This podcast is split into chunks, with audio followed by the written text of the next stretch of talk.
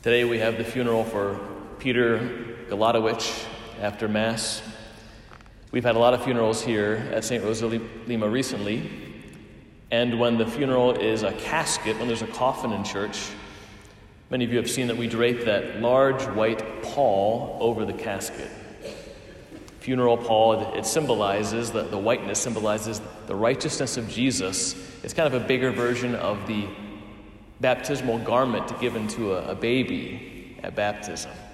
In many ways, a funeral is kind of like a completion of the baptismal journey. So you have all the, all the symbols are there the sprinkling of holy water, the Easter candle is brought up front, the, the white cloth, the covering, even, of course, praying the Our Father together during the Eucharist as well.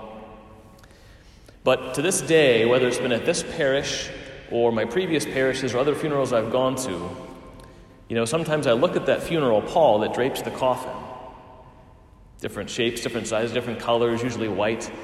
And to this day, I can tell you, I have not yet found a funeral pall with pockets. Haven't found one where you can kind of stuff in the gems and the jewels and the, and the, and the Benjamins uh, to take them with you to the kingdom. Because all those things, moth will destroy, maybe thieves will steal, but I can tell you that some of the most beautiful funerals I've celebrated are the ones when, or when I, I gather with the family a week beforehand. We talk about the deceased.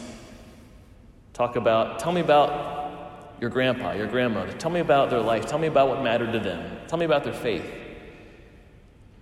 And some of the most moving ones are, are when the family says, you know what, in our, in our lives, we, we didn't have a whole lot. I mean, mom, dad, grandma, grandpa, you know, they, they got through.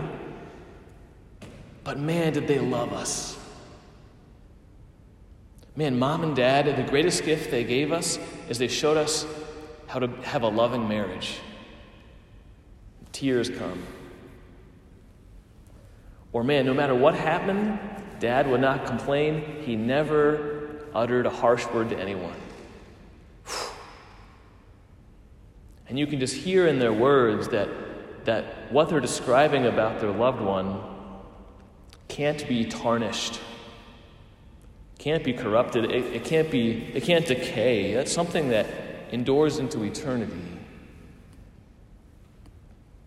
Jesus wants us today to, to have that eternal perspective and even to think about our own death and even our own funeral.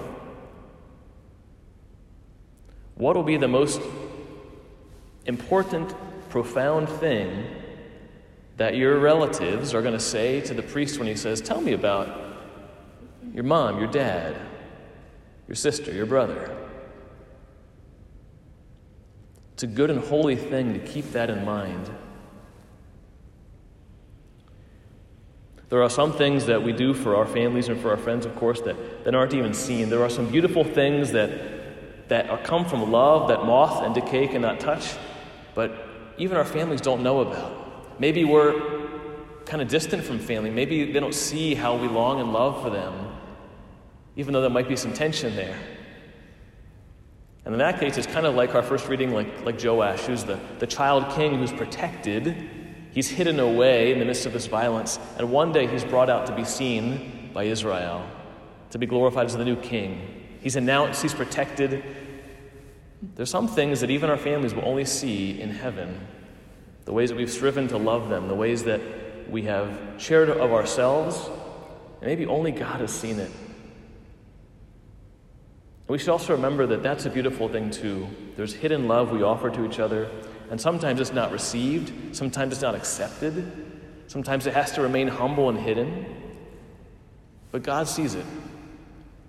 And in heaven, it will be made manifest, something that no thief can steal or destroy.